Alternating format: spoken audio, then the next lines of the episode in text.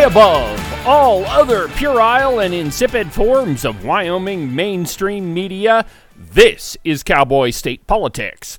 I, of course, am your illustrious host, David Iverson, firmly ensconced behind the silver Cowboy State Politics microphone and broadcasting to you from the base of the Bighorns in beautiful Buffalo, Wyoming. We begin this morning with the news that Cowboy State Politics broke yesterday. That Wyoming Secretary of State Chuck Gray has referred Representative Cyrus Western and Johnson County Commission Chairman Bill Novotny to the Wyoming Attorney General for investigation and possible prosecution. All of this stems from their involvement in a mailer that was sent out during last year's primary election. If you live in Sheridan or Johnson County, you probably got one in the mail. You just didn't even realize it because you threw it in the trash with the hundreds of other campaign advertisements that you received. I've posted copies of the mailer at the website so that you can check it out for yourself. But what made it illegal is the mailer claimed to be paid for by a non existent political action committee that they called WINO, Wyoming in name only.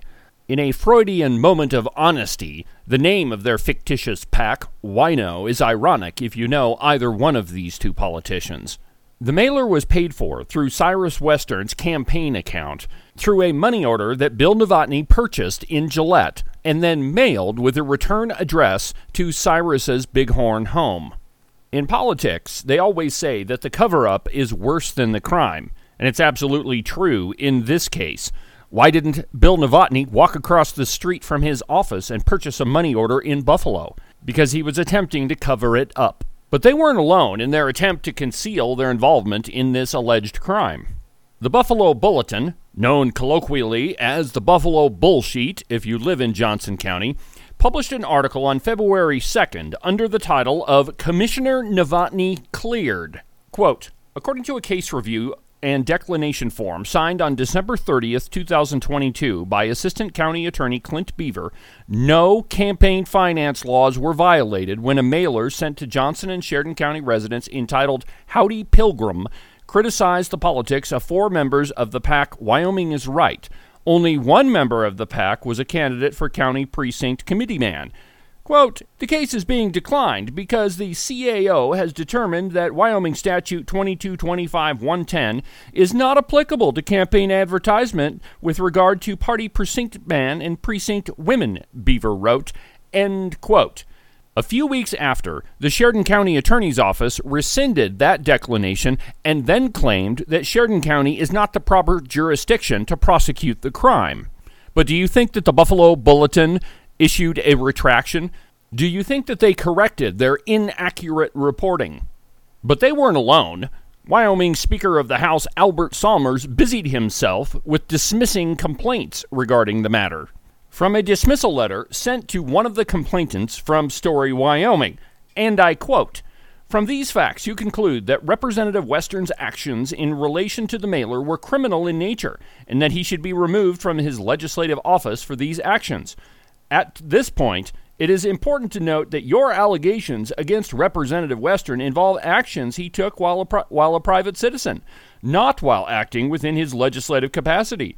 An alleged violation of the Wyoming Election Code is not one of the enumerated violations which can be investigated as misconduct involving legislative duties under Joint Rule 22 1. Skip a little bit while there may be instances where a legislator's conduct as a private citizen is so egregious that the House of Representatives has a duty to investigate and discipline that legislator, the facts as alleged in your complaint do not reach the necessarily high threshold required for the House to take such an action. End quote. This is absolutely preposterous. What Speaker Sommers is claiming is that Representative Western was acting as a private citizen when this mailer was sent out and thus it is not the purview of the House of Representatives. That's not even close to the truth. The House of Representatives can remove any member for any reason if they have a two thirds majority vote. Essentially, what Sommers is arguing is that it doesn't really matter what you do. If you don't do it during the course of your legislative duties, then they can't do anything about it. That's equally as absurd as the bulletin's claim that Johnson County Commissioner Bill Novotny had been cleared by the Sheridan County Attorney's Office. Neither of those things are even remotely true.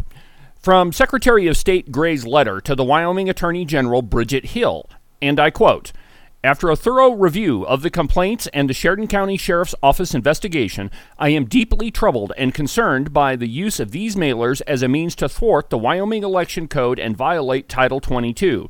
There is evidence to suggest that the mailers constituted an electioneering communication, as that term is defined by Wyoming Statute 2225-101, either by virtue or its reference to a candidate for precinct man uh, paired with the language, vote no on us conservative imposters, end quote, or by the combination of the vote no language and the design and type front of the mailer, which can be reasonably interpreted as an appeal to vote against Cyrus Western's primary opponent.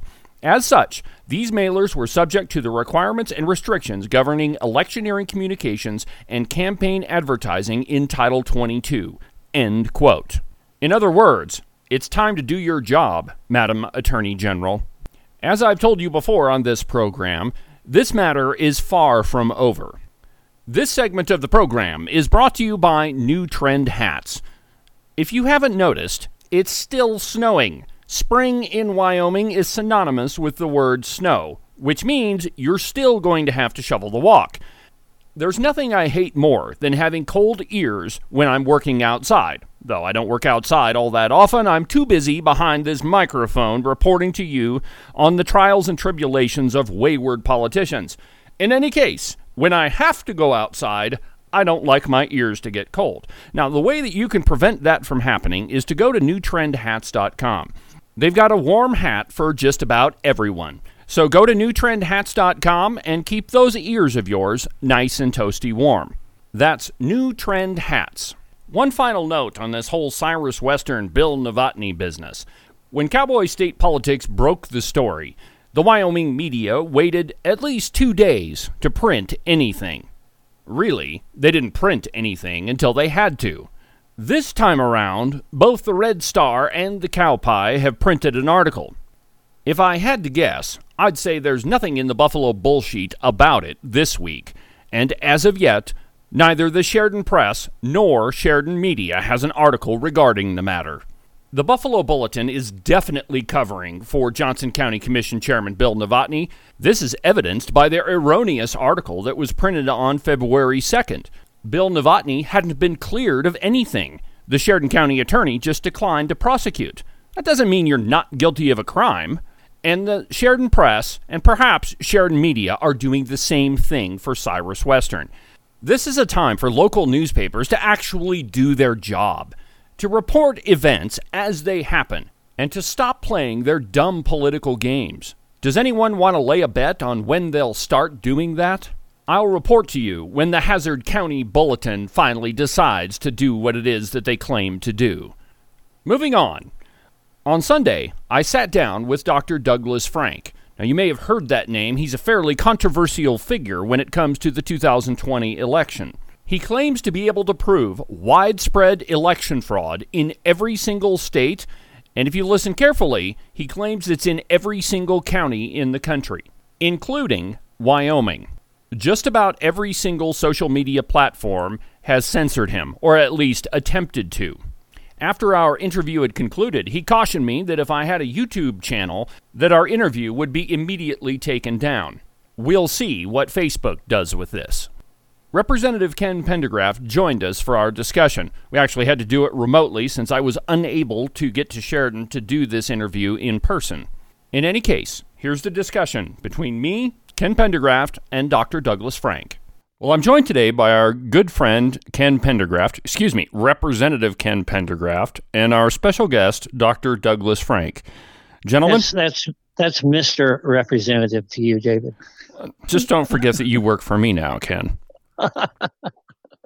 Love you too. Ken and I are joined by Dr. Douglas Frank. Welcome to Cowboy State Politics, Doctor. Thank you. Good to be here. The way I start out every interview is I just ask you to just tell our listeners about yourself.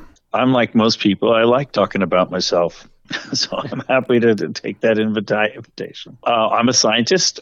I did science aggressively for the first part of my career. I have 60 scientific publications and mostly physics kinds of things. And then I left academics and went into business for myself for many years. But throughout the entire time since I was about 20 years old, I've been modeling elections, modeling epidemics, using mathematics to predict the world around me. It's kind of a hobby, but also a, a pedagogy I use in a lot of my classes. I've been teaching my whole career. So um, you can imagine what 2020 was like for me, uh, dealing with epidemics and elections at the same time. And uh, in, after the election in 2020, I was invited by the Pennsylvania State Legislature to look at their elections. You, will remember when Doug Mastriano held that hearing at the end of November. Uh, after that, I was brought in by a committee in the House and a committee in the Senate and began exploring their elections. And as part of a team, we uncovered tons of fraud in, in Pennsylvania, just massive amounts. The county I focused on, Montgomery County, one in five ballots were not from the person who they thought it was from. And they wow. were phantom ballots. It's called. It's just. And this is at the federal level or at the state level? Or? That was in Pennsylvania at the state level. Right. Okay. And at the time, I was thinking, okay, you know, this state is really a mess. And I showed the legislature. They agreed. Um, and they agreed. We showed the mechanism that was being used. The election was being hacked through the rolls. We showed them that, and they agreed. And they threw out their entire state voter rolls and I thought I was saving the country there in December of 2020. Uh, but three days after they hired a firm to rebuild the rolls, that firm was bought by Zuckerberg. And that was the moment I woke up and I realized they were trying to cover up the whole thing. They weren't going to really address the problem. And so at that point, I said, well, that's just, you know, this is just going to be one state that's that's uh, corrupt you know, maybe Wisconsin, maybe Georgia, you know, maybe there are a few other places that are corrupt. But, you know, they were Republican majority. And so I just assumed, okay, you know, maybe this is just a corrupt state. But then I did Florida next, and then North Carolina, and Ohio, and Colorado. And I was blown away everywhere I looked. I used the same kinds of methodologies that I developed in Pennsylvania, and I was uncovering fraud everywhere and bringing it to the attention of secretaries of states, attorneys generals, legislatures. And I was shocked to learn most of them already knew, uh, but they weren't ready to fix it. They weren't ready to address it. And so, I guess the the message that I've been carrying ever since I haven't been doing nothing since December of 2020, but this. I've set my career aside. I um, almost every day somewhere. I did 300 talks last year, 120 plane flights. Um, just constantly on the road teaching counties how to find fraud and what to do about it and how to take back their elections. The bottom line is the message I'm carrying is for about 20 years straight now, our states have been systematically centralizing their elections. So, uh, shorthand, a shorthand way of saying that is that every state is controlling their elections centrally now. And you might say, well, what's wrong with that? Well, the problem is that the state systems are totally porous and easy to manipulate and easy to hack. And so to have a centralized system makes you vulnerable to that. And I've been able to show in county after county um, around the country, I've done almost 2,000 counties down to infinite detail now. Um, but I've studied 2,800 counties total. It's everywhere. And why is it everywhere? Well, because there's this other interesting aspect the federal government's installed sensors in every county in the country, in every state capital in the country, and those are all networked. And guess what? All you have to do is get into that network, and you're into every state, every county in the country. And so that's basically my bottom line message is I help counties learn what they need to do to take back their elections. Uh, they need to take them back from the state, run them locally, like we did for the first couple hundred years of our lives. You know, most people remember what elections were like before 2000, and that's that's what we need to get back to. Somebody had the bright idea to use computers. You know, maybe after some hanging chads, somebody got the bright idea to use computers to do elections, and it was a dumb idea. We have to go back, and you know, we're we're just so duped as a country uh, the Netherlands was trying to convert over to machines during 2020. They saw what happened in America. They got went completely back to paper. 90% of Europe's all paper. They do it in one day. Hand count the ballots that night to report the tallies that night.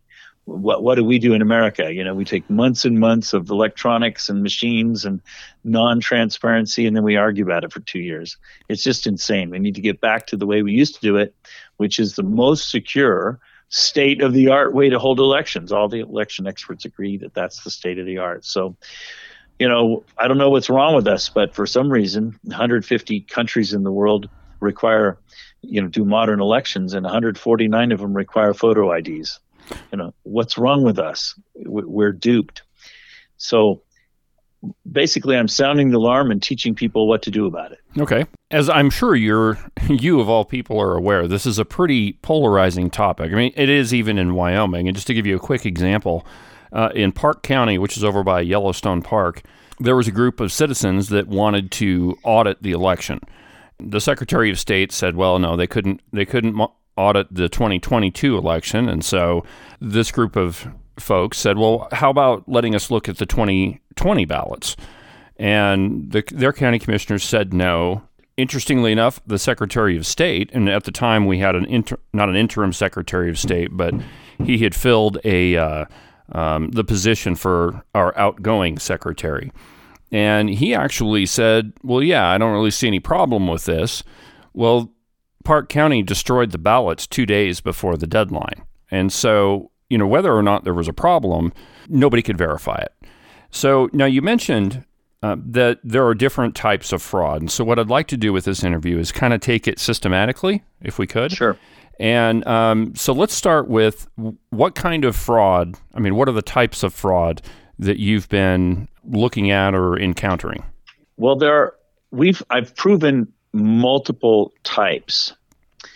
Um, I, uh, for example, I've worked with Mike Lindell. Um, I've looked at the electronic recordings he has of the election being hacked. So there's machine manipulation. In other words, there's electronic manipulation. That's one way of doing it. Um, um there's fraud through the voter rolls.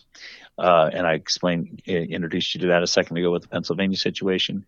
There's um, just good old fashioned ballot stuffing where people um, collect ballots and fill them out and turn them in, or they buy them from people. So there, there's a variety of kind of fraud. What what I focus on is the kind of fraud that a citizen can prove with their own hands.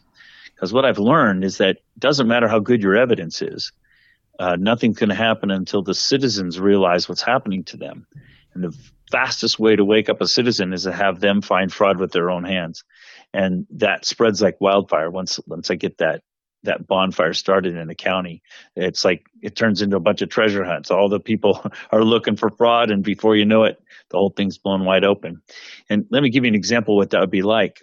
Let's say that the voter rolls say that there are, you know five people that live at a place, a, a certain residence, and four of them voted. And so you go knock on that door, and Mr. and Miss Smith answer the door, and they say, you know, and you say, hey, you know, we're checking the voter rolls here. It says five people live here, and four of them voted. And Mr. and Miss Smith say, yeah, but who are those other three people? Uh, it's just me and mama, and we've lived here for 10 years. Then what you've just done is uncovered fraud uh, that's taking place from that residence.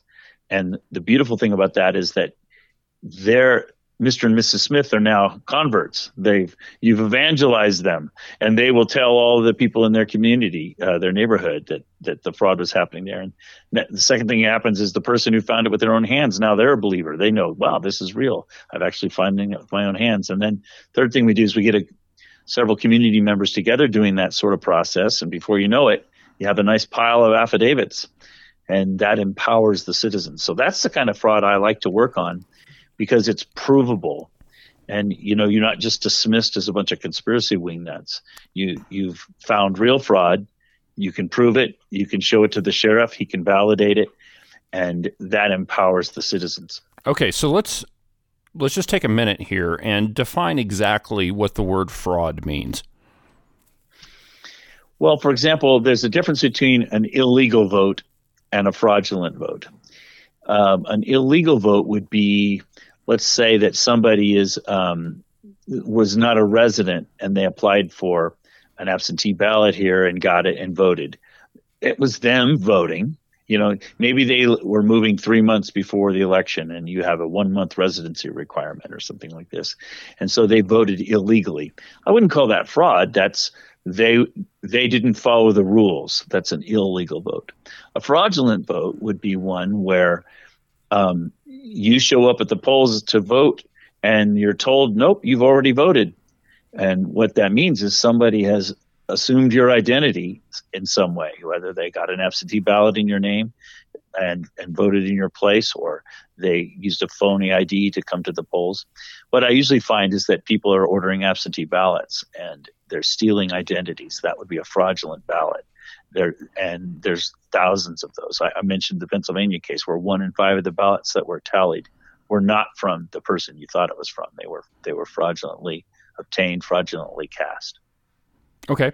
Now, one of the things that I noticed in the past election, and of course, Ken, you're you're probably familiar with this too, is that you know you get a list of registered voters, and you might find that there are four or five different people that are registered at one address that perhaps haven't li- haven't lived there, you know, for quite some time. And in one case, I think there were two two previous families still on the voter rolls at the same address and hadn't lived there for several years.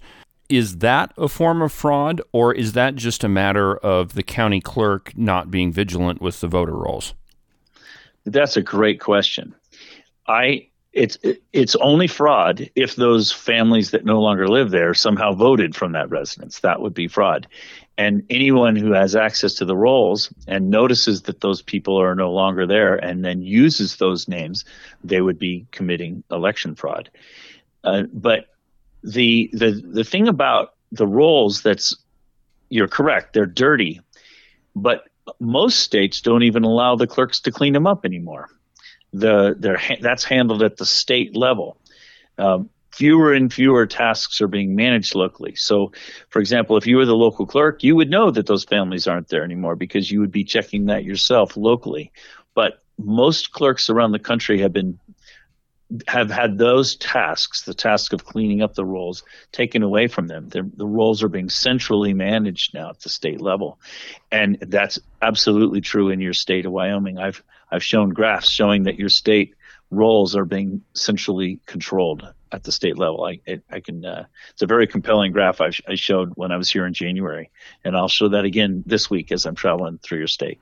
Well, now one of the things that you know, Wyoming that I have heard over and over and over is that, well, the voter rolls are controlled, um, you know, by this computer program, and that when somebody registers at another address in a different town, perhaps, well, the system automatically removes them from their previous address. And even in the small little town of Buffalo that I live in, um, I can prove that that's not the case. That those folks. You know, maybe they didn't register to vote at their new address, but I know in at least one instance, uh, the the folks that lived at this previous address were you know they're the type of people that show up at 7 a.m. right when the polls open and they never miss an election. So right. you know even though our state is saying well you know our voter rolls are taken care of automatically, um, I have empirical proof that that's not exactly happening.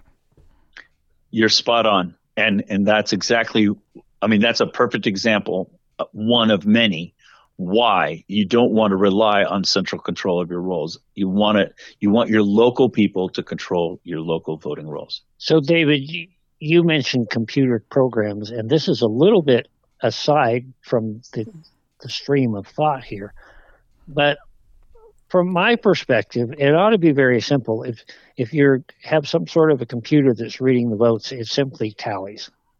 But I keep hearing about algorithms Yep. I keep hearing about all these other programs that why in the hell frankly would we need an algorithm to simply count? Can you address that?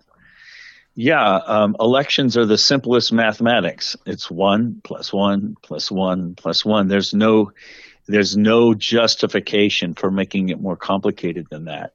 Um, w- what election companies do is they try to sell programs to the state or the county to make adjudication easier. So, for example, they'll say, well, you don't want to just add one plus one plus one. You want to be able to have automatic routines that that recognize when a, a, a there's been an overvote, you know, or when there's been an undervote, or there's a stray mark, and so you need it to be sophisticated. And so that's you know one of the reasons that it'll get they'll make it more complicated. But I I don't see any justification uh, for the more complicated uh, approach. It's too easy to do it right and, yeah. and simply count. And all you're doing is making yourself vulnerable.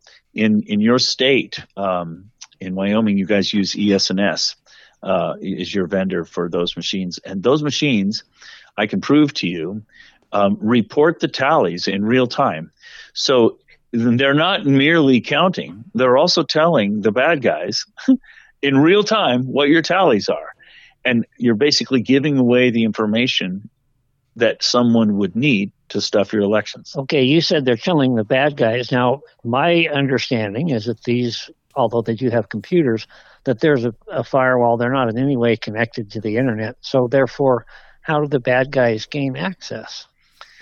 So, I met with the Secretary of State recently in a large southern state. I won't give his, away his identity on this place, but I'll tell you later if you want to know.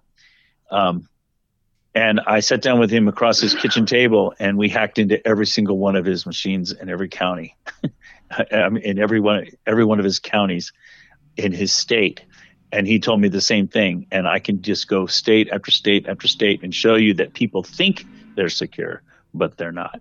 And so the ES&S machines are you have the DS200s for example those have modems built right in it and then people say well they're not connected to the internet well yeah that's one of those what is the definition of is is kinds of comments because they don't connect to your local Wi-Fi. They don't connect to your local internet. Guess what they do? They call the cell tower. Okay. Would you say that your phone is connected to the internet? No. But can it connect to the internet through the cell tower? You bet it can. Um, and that's so they'll say these phrases, and it's like they're crafted phrases. Hmm. They think they have secure networks, but anyone. I've been teaching computer classes my for, you know for 40 years. And i always tell my students don't do anything on your computer that you don't want the world to know because there are no secure computers. The government can't secure their computers. The military can't secure their computers. Banks can't secure their computers. What makes you think in your government office that your computers are secure and your networks are secure? It's ridiculous. Okay so let me just give you a little pushback on that one. There's probably no argument that has been more challenged than that one. Now, in Wyoming, I've personally heard our Secretary of State, multiple Secretaries of State, say that the ES&S machines in Wyoming are not connected to the internet and they do not contain modems. Now, if that's true, and I, you know, I don't know that it is, if they don't contain modems, how can they connect to the internet? I agree with you. If they don't contain modems, they can't connect. So, have you opened it up and looked inside? No, I haven't personally. And neither have they. You know why? Because they're sealed. And if they open them, then they have to be recertified. And they are invalid to be used by the state. So, in other words, you're in a situation where it's there's no way for you to verify it. However, I could show you the purchase orders for Wyoming when they were shipped their DS200s in 2020 that show that they were all shipped with modems. And they they're told that they can't connect to the internet because they're turned off with a password. But the DS200s that you bought come fully equipped. Why? Because that's the standard model. And it's not just me saying that. The EAC, which is the Election Assistance Commission of the United States, it's a federal agency that polices this, caught ES&S doing that and forced them to admit it to all their customers that they had done that in some states like North Carolina, North Carolina sent in people county by county to open up every one of those machines and remove the modems. Have they done that in your state? No. That's that's my point. You have that. You have that capability. By the way, those modems can be turned on remotely, um, which is exactly what I was doing in my big southern state example I just gave you. We were going in county by county. If the machines are plugged in, the motherboards are hot they don't look like the machines are on, but the motherboards are hot, and you can remotely turn on the modem and then talk to them. It's that's that's the way they are. So I I don't have to prove that ES&S is shipping fully equipped um, machines. It's it's a matter of public record. In fact, Politico exposed it in 22 in a 2020 article as well. It's in the public it's in the public domain. I I would argue that this this we could go back and forth, you know, and argue about this all day long. How about let's just open the machines and have a look? And the fact that your state won't is all the evidence I need is all the all the reason for suspicion that every citizen in your state should have to be concerned because if who owns the elections the citizens own the elections. Oh but the state isn't going to let you audit your own election? The state isn't going to let you make sure your equipment is fair? The state is going to hide it? When i was here in january i was appalled. I listened to um, a committee of your legislature arguing about two bills. I think it was number five and number six, and one of them was to to allow the voter ID to be released to the public. Do you know that every single state in the United States does that? Why would you guys not do that? It's like your state goes out of its way to hide as much as it can from the citizens. That doesn't increase trust in your citizens. That increases suspicion. So I, I, that was a long way of coming back around to your modem question. All they have to do is open up the machines and let us look, and then the issue's over. Why won't they do that? The same question would be applied to that Park County incident. They wanted to go back to an election in 2020 that was already over and done with and just verify that the hand count would match what had come out. And but they wouldn't let them. Yeah, they would not let them, and they destroyed the ballot so that it could not be done. Does that increase confidence in your, with your citizens in your elections? No, no that increases suspicion. That's a perfect example of how you create a conspiracy theory. We'll get back to our interview in just a second, but first, a completely outrageous profit timeout.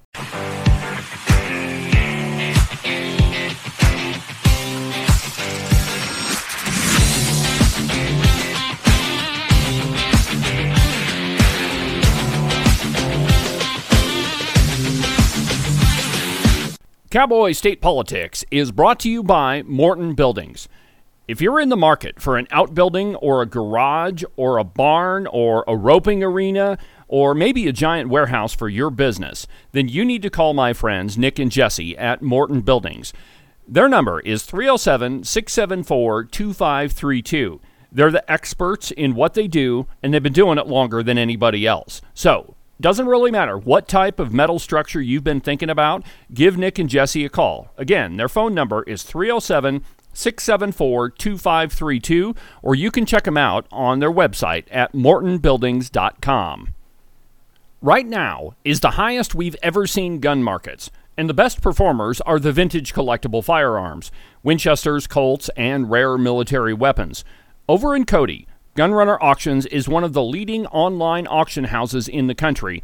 Right now is the highest we've ever seen gun markets, and the best performers are the vintage collectible firearms, Winchesters, Colts, and rare military weapons. Over in Cody, Gunrunner Auctions is one of the leading online auction houses in the country, and they're celebrating their 24th year. Gunrunner Auctions is unique in that their specialty is estate firearms. They get calls all week long about lifelong gun collections coming to auction. Scott Weber, the owner, has been into firearms for almost 60 years, and he'll first travel to the estate and appraise the firearms for the heirs, and then he takes them to his Cody auction facility where he and his team research them, sometimes getting factory letters from the Cody Museum to learn more about each firearm's history. Every month, beginning on the 7th, Scott and his crew post 500 fine firearms for sale. All of them start at 20 bucks with no reserve. Gunrunner Auctions only charges 15% for selling your precious firearms. Gunrunner Auctions has sold the personal collections of Elvis Presley, Steve McQueen, Alex McCord, and Herb Parsons, just to name a few.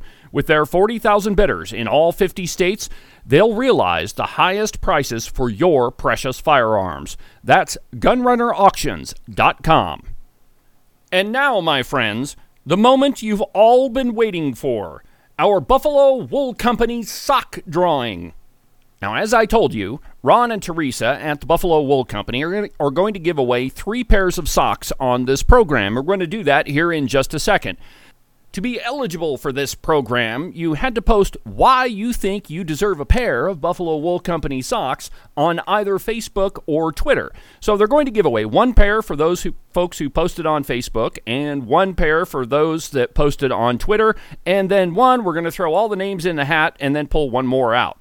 I have in my hands one of the absolutely incredible Cowboy State Politics baseball caps. No, not the one I wear every day. Oh, and by the way, if you want one of those hats, send me 30 bucks and I'll ship one to you. So I have all of the names in the hat. Let's mix them up. Drum roll, please.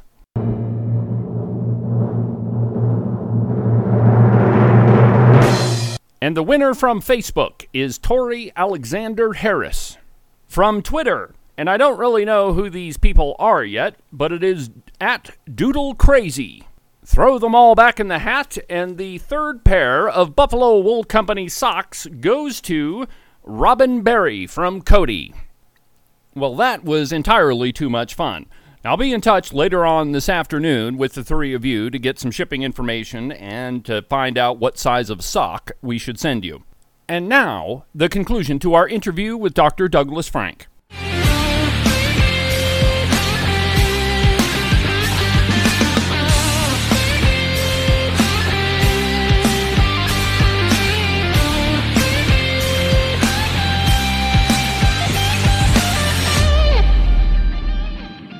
I have one more skeptical question for you, and then oh, fire away. And then I want to get into some specifics about Wyoming. And sure, I mean my question's pretty simple. I mean, if the only thing that we're asking for is to open up the machines and say, "Hey, there's no modem there," um, aren't we kind of asking them to prove a negative? Isn't it kind of like saying, "Prove that this isn't true," instead uh, of the opposite? I, I appreciate that question that isn't the only thing I'm asking. Um, the machines, I, the, the, the phrase I like to use is it doesn't matter how many times you count the cash in the register. What matters is how many of the bills in the register are counterfeit. In other words, the machines are not necessarily manipulating the election.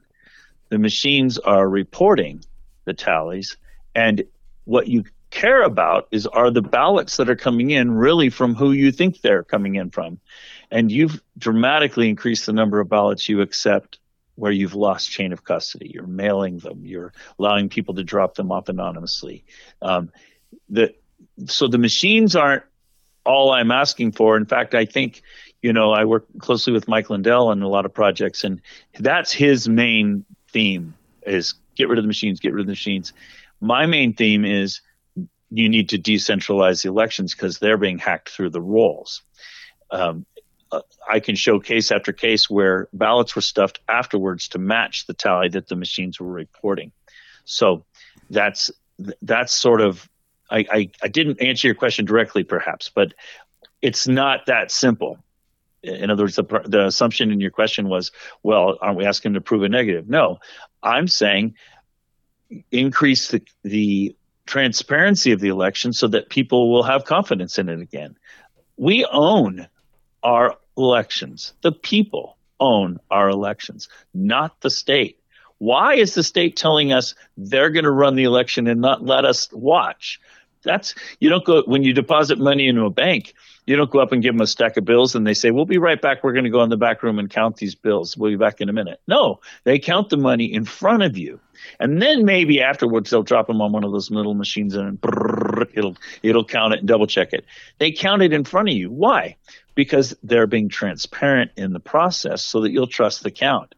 Why won't your state be transparent in its processes?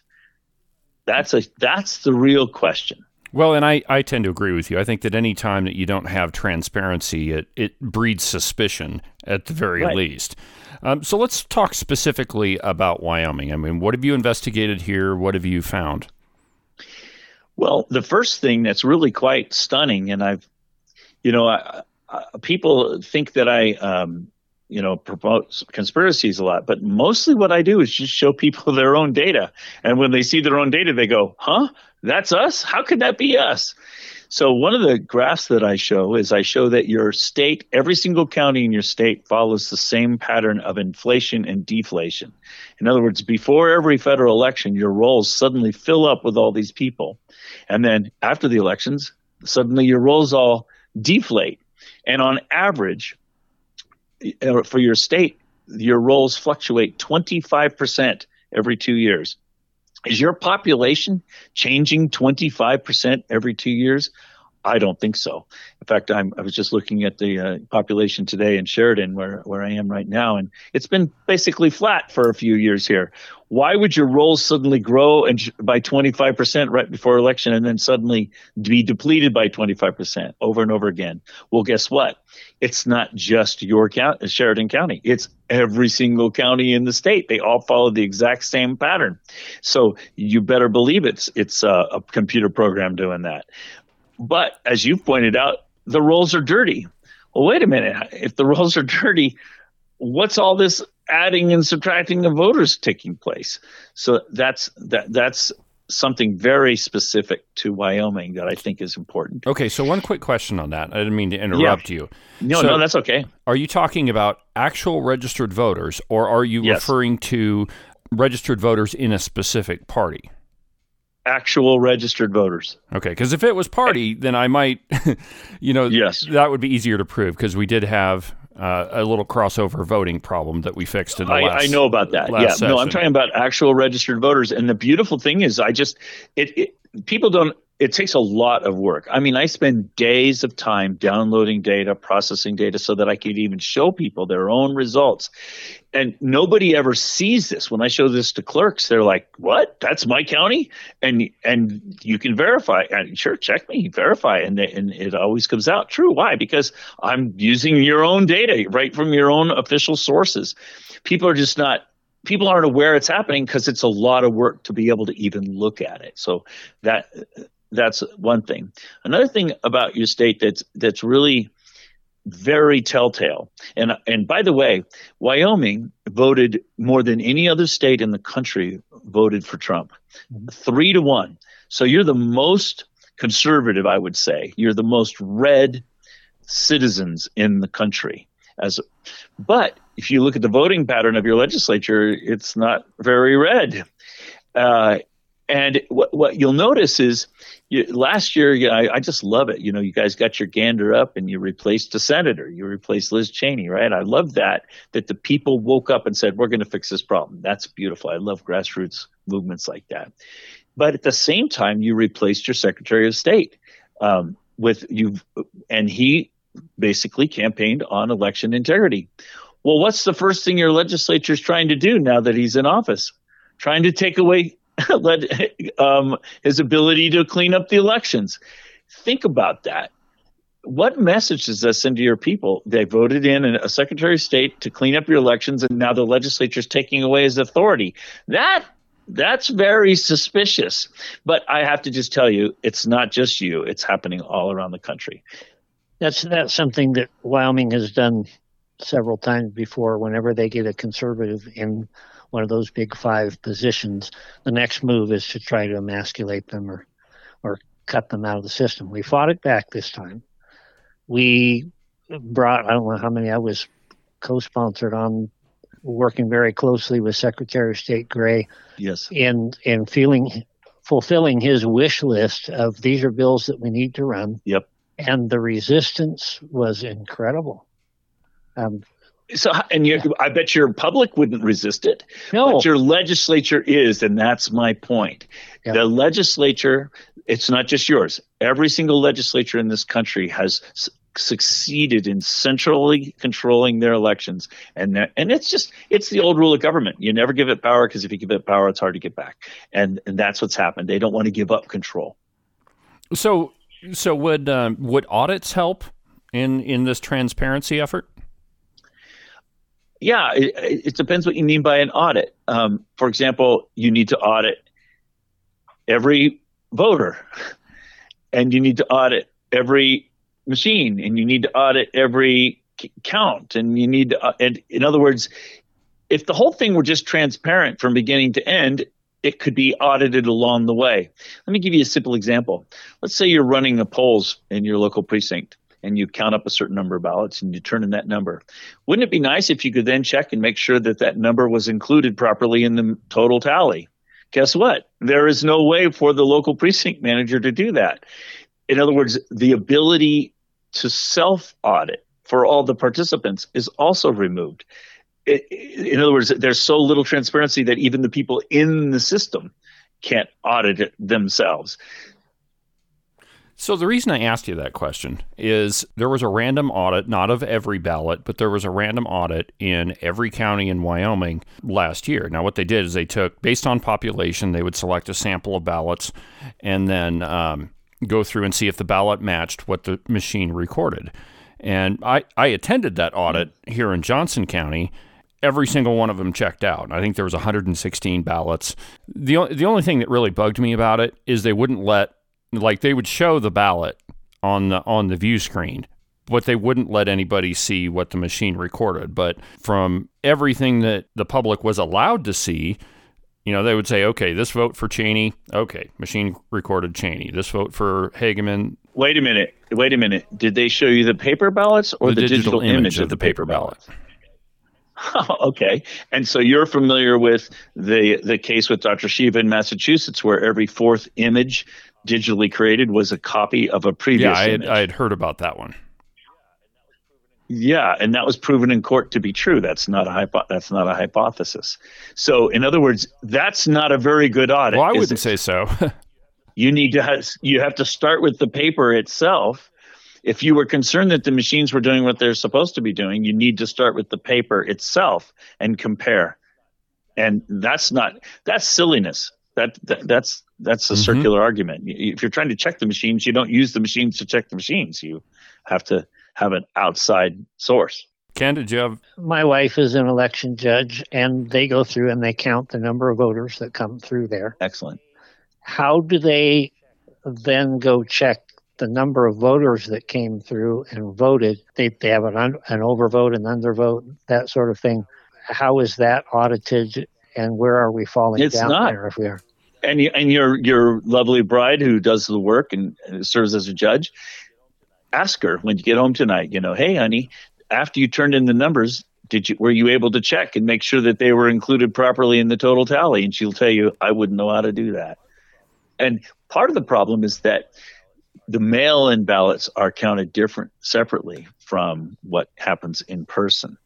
And so they all get convoluted, and now there's no way for her to check anything it, it's sort of the system is almost designed to keep everybody from knowing anything. The way I look at it is this it's this giant Rube Goldberg machine that is is so so well much said. more complicated than it actually needs to be. I always tell people, you know, you voted for the prom queen, you know how to do this. I didn't. I didn't because it was my sister. I've got just a few minutes left, but I wanted to give you a chance to respond to sure. some of the some of the things that I found on Google. I'm sure that you're aware of all of them, um, but. Sure you know the most of the articles I pulled up. Let's just see here. Here's one of them that says uh, "Pillow Guys election denying welcomed at meeting." Here's another one that says after January 6th Capitol riot, the key purveyor of the big lie. How would you respond to some of those? Well, those talking about Mike Lindell. I well, this one, this one says Douglas um, Franks claims he negotiated a deal. okay, sorry, sorry. Uh, I, yeah, I'm. I've done quite a few events. So I, Mike's alter egos. Yeah, I, I, when Mike needs data analysis, he calls me up. I so I do provide him a lot. Um, I what am I responding to? The, um, I all, everything I show are just the data. I show people their own data, and that's and then I have people knock on doors and find fraud, and it's confirmed by the sheriffs. That's how that's how I'm getting county after county around the country to um, to cent- decentralize their elections because we prove it. it. If it were me, just see, I'm a scientist, right? It's one thing to have a hypothesis. It's another thing to do an experiment to test that hypothesis. So, for example, in, in several of your counties, um, we're going to be organizing teams and we're going to go out and knock on doors. And if we don't find any fraud, I'll be the first one to say we didn't find any fraud. Way to go, guys! But um, something tells me we're going to find a lot because all the same symptoms are in your state as I find in the other states. Um, you guys just make it harder because you're one of the least transparent states in the country. So what's what's the end game? If if we're finding this fraud, have we been successful in fixing anything in other states, or are we just running around and pointing fingers and saying it's broken, it's broken? That's a great question. The end game is we need the people to be aware of what's happening and to take back control of their elections. And for example, um, I've got a county in Northern California, Shasta County, that's doing precisely that. They're going all paper. I've got several counties. I don't want to list them all because as soon as you say what they are, then they get under national attack. But I'm willing to mention Shasta because they're already under national attack and everybody knows. But I've got multiple counties, about 25 so far across the country, that are going back to local control. They they they print their own ballots, they distribute their own ballots, they retrieve their own ballots, they count their own ballots, they police their own rolls. And when you do that, then you're much more confident in the outcome of the election. As long as we're giving away control to somebody else. So so the end game for me is um, it, it is back to a system where the people are are in control and the people are civically engaged in their one of their most important responsibilities. That the people that are in control of the counties are the county commissioners, and you know we we do a lot of of talk about who you're going to vote for for governor, who you're going to vote for for yeah. U.S. senator, and all those other things, and we pay attention. Well, what about for school board? What about mm. for county commissioner? Mm. What about for county clerk? Yeah, those are ma- those are critically. The school board might be the most important office you, election you have. Yeah. Um, and as those elections are constantly manipulated, I've proven that in multiple counties. But you, but you made a great point that the local elections are controlled by the local commissioners. So, for example, how did we win in Shasta? Well, we sent the citizens out. They found the fraud. They demanded that it, be, uh, it was confirmed by the sheriff. They demanded it be dealt with. The commissioners wouldn't deal with it, so the citizens just kept building a movement. And finally, they got the commissioners to quit because they made their lives miserable. Elected new commissioners, new commissioners. So that's just good old-fashioned grassroots America, right there. Yeah, but it doesn't fix it tomorrow, and I want it fixed tomorrow.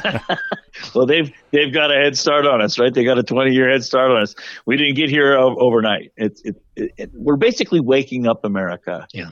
And you know, we've we've lost a lot of we've lost sight of what America was all about. Our founding fathers gave us this experiment in self-government and we've just become complacent and we've allowed other people to do these most critical tasks. You know, people don't want to get involved in politics. Ooh, yucky. Politics are, you know, nasty. no way. Everybody needs to take a turn. It, it's supposed to be us doing it. Um, and you know, and we've done the same. We've been paying other people to teach our children. We've been paying other people to run our governments. We've been paying other people to run our elections. I can hard. There are very few things more important than that. We should be doing those things with You're our exactly right, and I I think that's an excellent place to end it. Well, Dr. Franks, um, I appreciate you being a good sport with my somewhat critical questions. So, uh, where can, if people want to come see your presentation, where can they find you? Well, I'm going to be um, six different counties here in um, in uh, Wyoming. In fact, my uh, assistant here is about to bring up the schedule. If you want, I'm going to be in. Um, there we go. I'm going to be in Sheridan tomorrow night, the 27th. I'm going to be in Cody the 28th, Riverton the 29th, Evanston the 30th, and Cheyenne the 31st. And um, that information uh, would be I'm going to be posting it on my website tonight, uh, so people can see it that way. The easiest way is just to go to one of my social media pages. Uh, follow the data with Dr. Frank is typically how to find me, or, or Douglas G. Frank on Facebook, or, or, or follow the data with Dr. Frank on on I'll post all these announcements so people. Excellent. well, again, it. thank you very much for taking the time to visit with us, and uh, good luck on your presentations. Well, thank you. All of that being said, I'm not entirely convinced that there was widespread fraud in the 2020 election in Wyoming. Now, there was certainly widespread fraud in the country, but I don't know that it happened in every single county in the state of Wyoming. Are there questions? Certainly. Do the actions of some Wyoming elected officials raise concerns? Absolutely. I want to leave you with one example that proves that claim. Through a Freedom of Information Act request, Cowboy State Politics obtained documents from the Wyoming Secretary of State's office related to the ES&S machines that are used in Wyoming elections.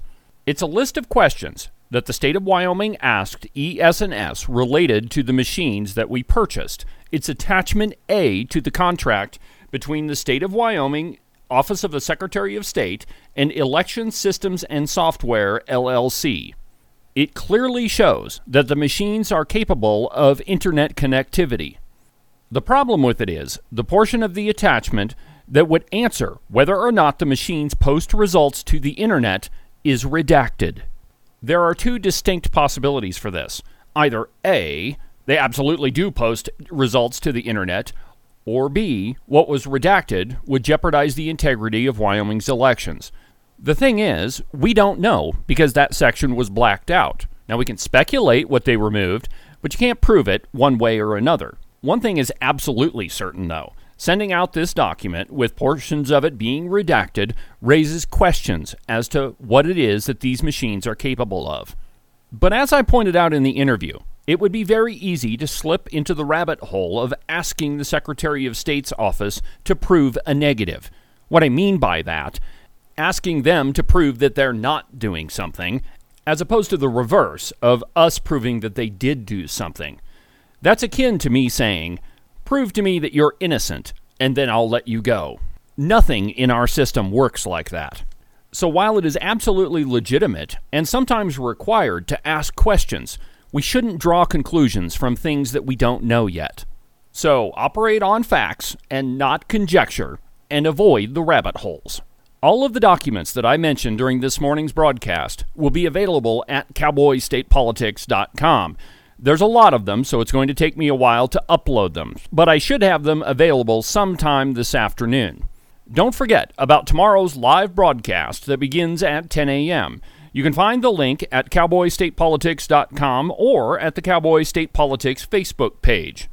But for now, from the base of the Bighorns in beautiful Buffalo, Wyoming, I'm David Iverson, and this is the one and only Cowboy State Politics.